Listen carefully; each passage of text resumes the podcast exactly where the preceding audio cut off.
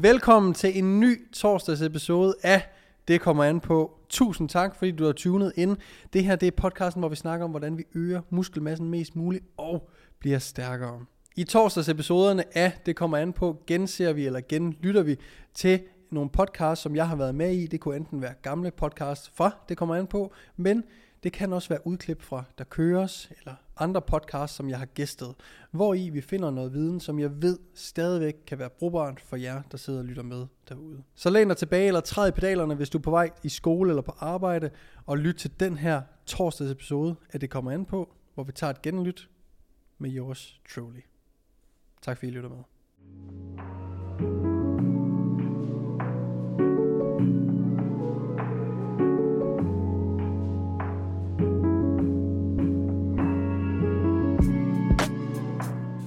Noget af det, jeg bliver spurgt meget om, især på TikTok, ja. For der er jeg relativt ny inde. Ja, der har jeg aldrig været inde. Nej, fantastisk sted. Som I aldrig? Du skal derind, mate. Okay. Det er fedt. Unge gutter, du kan måske relatere, når man lige er startet med at træne, og også gutinder for den tages skyld, så er der hele den jungle her med kosttilskud. Og fabrikanterne lover det ene og det andet. Ja. Men man læser også, når man det samme man researcher, bare en lille bitte smule, at der er nogle lidt modstridende svar derude. En ting er, hvad fabrikanten siger, at det her kosttilskud vil gøre. En anden ting er, hvad der er en blogpost et eller andet sted på nettet, som måske siger, altså det helt modsatte. Ja. Nogle af de sådan kendte kosttilskud, som mange folk, som er de mest kendte, men også som er de mest forvirrende et eller andet sted, er sådan noget som BCAA og kreatin. Ja. Kan du fortælle lidt omkring, hvad er BCAA, og er det pengene værd? Virker det? Og hvis ja, hvem virker det på? Ja. Og hvis nej, hvorfor? Lad os starte med, hvad er BCAA? Jamen, BCAA er egentlig tre forgrenede aminosyrer. Essentielle aminosyrer, det vil sige, at vi kan ikke selv danne dem, så vi har brug for dem gennem vores kost egentlig. Og det man egentlig troede, grunden til at man troede tilbage i tid, det vil sige i 90'erne og 00'erne, grunden til at man troede, at BCAA var simpelthen det her, ikke wonder drug, men det var wonder tilskud egentlig, det var fordi, at det har sådan, det er en del af rigtig meget af vores metabolisme, eller vores stofskifte, kan man sige, i forhold til muskelmetabolisme egentlig. Så man tror, at det her, det var the good shit. Så det skulle man forske rigtig meget i. Og man fandt også en til at starte med, at det havde alle mulige forskellige effekter, i alle mulige studier, sådan gode effekter. For eksempel så man, at det skulle have en, forbedrende performance i forhold til sådan anaerob power, i forhold til udenhedstræning, i forhold til sådan muscular endurance, alle sådan nogle ting, så man, okay, det har måske en effekt egentlig. Men så begyndte man sådan at lave lidt bedre videnskab nu her. Det gør man jo stille og roligt hen ad vejen, og så har man bare fundet af, okay, det har ikke nogen effekt egentlig. Man ser dog, at når man ligesom tager det der BCAA, så stiger ens proteinsyntese, som egentlig bare er et udtryk for, okay, der er et eller andet, der ligesom, jeg vil sige, der bliver dannet noget muskelmasse eller noget, nogle proteiner inde i vores krop. Men det er ikke så meget egentlig kontra, hvis du for eksempel tager et valgprotein, for eksempel. Eller et stykke kylling. Ja, et stykke kylling, nu er det bare. Et stykke kylling. Så BCAA, og det man også har fundet af, det er, når man, der snakker vi kun om tre essentielle aminosyrer i BCAA. Man har egentlig fundet af, når vi skal egentlig have en bred vifte af sådan her essentielle aminosyrer, som er 9 forskellige aminosyrer. Jeg kan sige, der er lidt forskellige, om man siger, der er 9 eller 10 essentielle aminosyrer. Nå, det er en anden snak. Men der har man fundet af, okay, man skal egentlig have alle de her essentielle aminosyrer, for at man ligesom kan stimulere den her muskelproteinsyntese, eller bare proteinsyntese, maksimalt, og måske også i lidt længere tid egentlig. Og det er for eksempel sådan noget som, kylling, æg, kød, valleproteinpulver, eller sådan noget kasein. Det har ligesom den her brede vifte af essentielle aminosyre, som er det, vi egentlig leder efter, i forhold til at bygge muskelmasse, eller restituere effektivt. Så derfor sker BCAA giver ikke så meget mening i forhold til det egentlig. Og så er det pisse dyrt. Ja. Så hele tesen går lidt på, at BCAA er i gåseøjne dyrt saftevand. Ja. Og efter at al den her nye videnskab er kommet frem, og man har fundet ud af, at prøv at høre, så længe at du bare når dine proteiner, og de kommer igennem diverse kød, æg, valleprotein, og så videre, så har du faktisk, så har de her BCAA-aminosyrer faktisk ikke nogen rolle at spille i, om du bliver bedre, eller om du får mere muskelmasse, eller hvad målet nu skulle være af at tage dem. Basically. Præcis. Ja. Ja, fordi det var det, man ikke gjorde før i de sådan ældre studie, det var, der kontrollerede man ikke for folks proteinindtag. Og som i en gruppe, så kan det være, at de indtog måske 0,8 gram per kilo kropsvægt. Og så er det klart, hvis man får mere protein, når man, så ser man måske en effekt. Ja. Men hvis du har, og så du har en anden gruppe, hvor du måske indtager mere protein, når man, så er det klart, så får de måske ikke en effekt, fordi de får rigtig med protein egentlig. Klart. Så man kan sige, hvis du allerede, så det giver bedre mening at fokusere på at få mere protein generelt, fordi så kommer BCAA ikke til at have nogen effekt egentlig. Præcis. Ja, det er egentlig bare det, man tager. Og så skal man også tænke på, at det er ikke sådan, når du er nede og træne, at hvis du ikke sipper på BCAA imens at dine muskler falder af kroppen. Nej.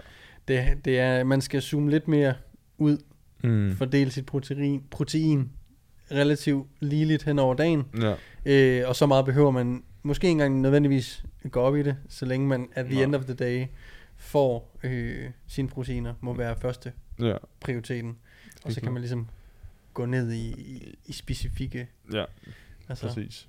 Jeg kan se, du må gerne sige, at det er måske en god idé at sprede det ud. Det er en god idé at sprede det ud. Det er det. Det er en rigtig god idé at sprede det ud. Og det er også, ja, det er egentlig noget, der stammer fra, man har sådan et fællesskab af de bedste sådan sportsnæringseksperter og forskere, der har lavet sådan et position stand, det vil sige, de har lavet sådan et statement, kan man sige, hvor de egentlig alle sammen har gået sammen, og så har de kigget igennem litteraturen i forhold til protein egentlig, og så har de fundet ud af, når man, det giver rigtig god mening egentlig at time det sådan hver 3-4 time og få et eller andet sådan protein i det. Og så kan man jo vælge at sige, om jeg er klogere end de førende forskere inden for sportsernæring, eller også så kan man vælge at gå med deres mening. Ja. Så hvis vi er vågne i 16 timer, lad os antage det, og sover i 8, så har vi 24 timer. Hvis vi skal spise protein hver, lad os bare, du sagde 3-4 time, lad os bare sige 4 time. Ja. Så er det lidt nemt. Så er det 4 måltider på en dag med protein. Ja. Hvis du skal spise 200 gram protein, bare for at gøre matematikken lidt nem her, ikke? Så er det 4 gange 50 gram protein per måltid om dagen, og så er du good to go. Ja. Og du behøver ikke fylde gapsene med noget. Nej. Rigtig, bare for at bryde det ned, så lytteren derude ligesom har et eller andet praktisk lige at gå sådan, med. Ja, fordi man behøver ikke, altså man behøver ikke at spekulere i, man behøver sådan nok ikke at spekulere i, okay, skal jeg have 0,3 gram per kilo kropsvægt til morgenmad, eller 0,6 gram per kilo kropsvægt til aftensmad. Ja. Det giver nok ikke mening at spekulere i. Eller det er ikke noget, man har undersøgt i hvert fald, så det giver nok ikke mening at spekulere i. Nej. Så bare sådan 4-5 lige store, relativt lige store mængder protein. Eller altså, hvad? Altså hvis man skal nuancere det mere egentlig, så kan man i princippet godt gå op mod 6 timer egentlig med måltid. Fordi hvis du for eksempel har sådan et, lad os sige, du har en rigtig kompleks frokost, det vil sige en med forholdsvis mange kalorier, forholdsvis meget protein og måske også rigtig mange fibre i. Så det vil sige, lad os sige, du laver sådan en pasta kødsauce med meget grønt i og en, ja, måske også lidt ekstra ost ovenpå og sådan nogle ting. Nå, men så fordi der er alle de her forskellige ting i, som gør, at det bliver langsommere optaget, og du ligesom kommer sådan, ja, det bliver meget, meget, meget langsommere optaget egentlig. Nå, men så kan man nok godt gå lidt længere tid end de der 4 timer egentlig.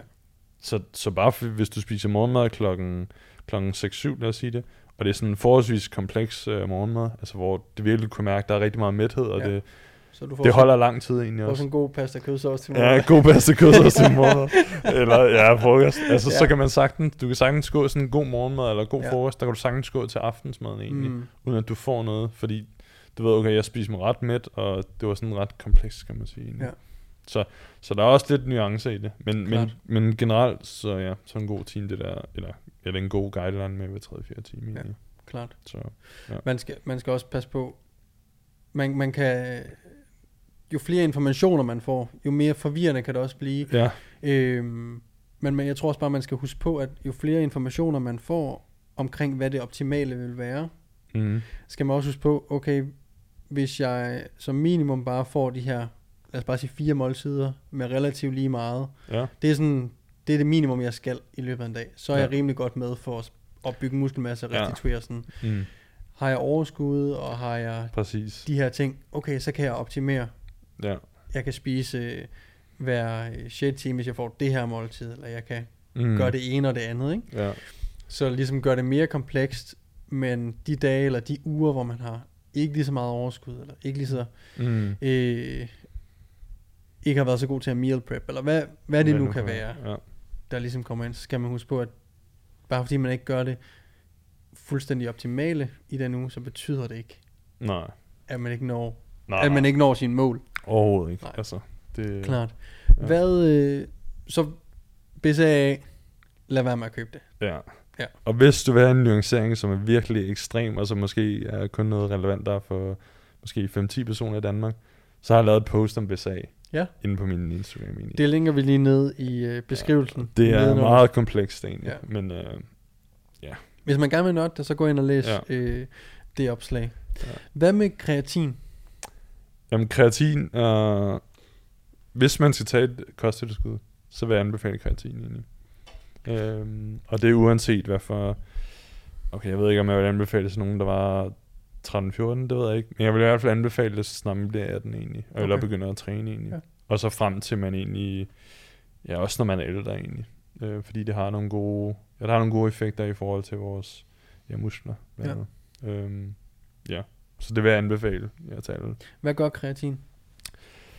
Jamen kreatin, hvorfor er det så godt? Ja, kreatin er egentlig rigtig godt, fordi at når vi skal producere energi rigtig hurtigt, for eksempel noget rigtig eksplosivt, så skal vi generere noget, der hedder ATP, som er, hvad kan man kalde det? Det er sådan det universelle brændstof, egentlig, vi har i vores krop, nede i vores små celler. Når vi skal generere det rigtig hurtigt, så kreatinen kan hjælpe til at generere det her ATP egentlig rigtig hurtigt. Ja. Så det hjælper med at generere mere energi. På sådan, når det bliver rigtig eksplosivt. Ja. Så rigtig, rigtig hurtigt. Ja, altså det klassiske eksempel, det er sådan 100 meter sprinter. De er virkelig gode til at bruge det der, til at bruge deres kreatin stofskifte, siger man egentlig. Ja. Så det egentlig bliver brugt til. Klart. Primært. Ja. Så er der en kæmpe forvirring, selvom uanset hvor mange gange jeg siger det på sociale medier, og alle andre for den sags skyld siger det, som ved noget om træning. Hvor skal man holde pauser? Nej. Skal man nogensinde holde pauser? Nej. Det skal man ikke. Nej. Så eller det er der ikke noget, der tyder på lige nu. Det må jeg hellere sige, det er meget næsten. Det er der ikke noget, der tyder på lige nu. Nej. Ja. Så man tager 5 gram om dagen. Ja. Kan vi gøre det mere nuanceret end det? Jeg ved, der også er en range. Ja, der er nemlig også... Ja, der er det der 3-5 gram af en, man typisk hører. Eller også, så der er også en, der hedder 0,1 gram per kilo kropsvægt per dag. Egentlig. Som nok er lidt mere tilrettet, hvis man er lidt tungere egentlig. Fordi hvis man er... Det man har fundet ud af, det er, når man...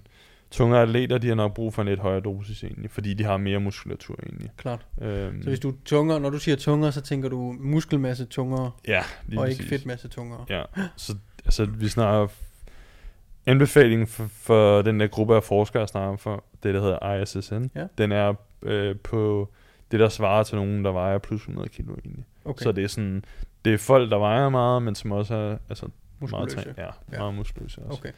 Så sådan den risiko har man nok ikke godt af. Jeg tager at følge den anbefaling i hvert fald. Ja. Det er jo et eksempel, jeg vil til at bringe på banen, at det kunne være en type som ham. Ja. For den gængse gym rat, der er det bare 5 gram. Bare 5 gram.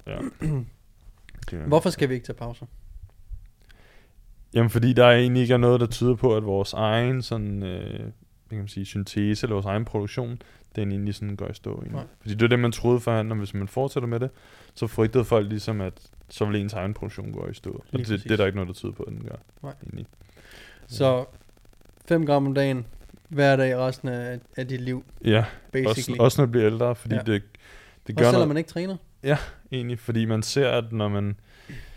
Det gør noget rigtig godt i forhold til at bibeholde muskelmasse egentlig, og det er noget, som er ekstremt vigtigt, når du for eksempel bliver ældre. Fordi øget muskelmasse, det korrelerer, det vil sige, det hænger godt i spænd, som man kan sige, ja. med sådan, at man har sværere ved sådan at, for eksempel at brække knogler, eller sådan noget, eller at bryde for eksempel, hvis du falder som ældre. Og det er noget, der er et kæmpe stort problem sådan i forhold til ældre. Falder og brækker. Ja, de falder og brækker, alt muligt forskelligt. Og så er det også godt i forhold til sundhed, fordi det, som der gør, at vi egentlig sådan er metabolisk sunde, kan man sige, eller vores, vi undgår for eksempel diabetes og sådan nogle ting, det er fordi vores muskler er rigtig gode til at bruge det energi, vi egentlig får ind, og det synes kreatin ligesom, kreatin synes bare at gøre noget rigtig godt ved muskler i forhold til de ting. Så bibeholde muskelmasse, og gør ligesom, at vores muskler bliver, kan man sige, de beholder deres sundhed på en eller anden måde. Klar. Nu fører jeg alle de spørgsmål af, som jeg har fået, og har besvaret dem, men du giver lidt mere nuancer, det er super godt. Som vi snakker om nogle gange, når man har fået det samme spørgsmål igen og igen, så begynder ens egne svar også at blive lidt kortere nogle gange. Så sådan noget som loading faser af kreatin, er det en god idé? Og hvad er det, og hvorfor skal man? Hvad kommer det af? Ja. Så at sige. Loading faser giver mening, for eksempel hvis du har en klient, der skal til en konkurrence inden for 2 uger, og personen aldrig har hørt om kreatin før. Og så man ligesom siger, der er det her wonder drug, var jeg lige ved at sige, der er det her wonder tilskud, så kan man køre en loading phase, men ellers så giver det ikke mening egentlig at køre en loading phase. Fedt eksempel, for det er det samme jeg bruger, at det eneste tidspunkt jeg vil køre en loading phase, er hvis der kommer en vægt styrkeløfter til mig og siger, jeg har en konkurrence lige om lidt, og jeg skal simpelthen bare max ud. Det kan også være inden for, jeg tænker, en kortere periode, altså 8 uger. Ja. Så bare køre en loading phase, således at man har benefitten af det i størstedelen af ens træningstid op mod konkurrencen. Ja. Hvorfor er det, vi kører en loading phase? Jamen, rationalet skulle være, at man så ligesom loader ens lærer hurtigere op egentlig. Ja. Kontra hvis du tager de der 3-5 gram om dagen, 3-5 gram om dagen, når man så går der nok 3-4 uger før de der sådan lærer, de sådan er mættet egentlig. Klart. Eller de det er fordi der er ikke nogen akut effekt ved kreatin. Det er ikke ligesom koffein. Ja. Når man drikker en kop kaffe eller en monster, så stripper man. Er vi bare så er vi klar op at ringe, hvor kreatin, der er de her depoter lager, der skal fyldes op, og det tager en vis mængde. Kreatin kan jeg vist godt sige. Ja, ja. Som man automatisk vil få over en 3-4 uger ved bare at tage de her 3-5 gram om dagen, og loading-fasen tillader os så at fylde de her depoter op super hurtigt inden for en uges tid, cirka en uge. Alright.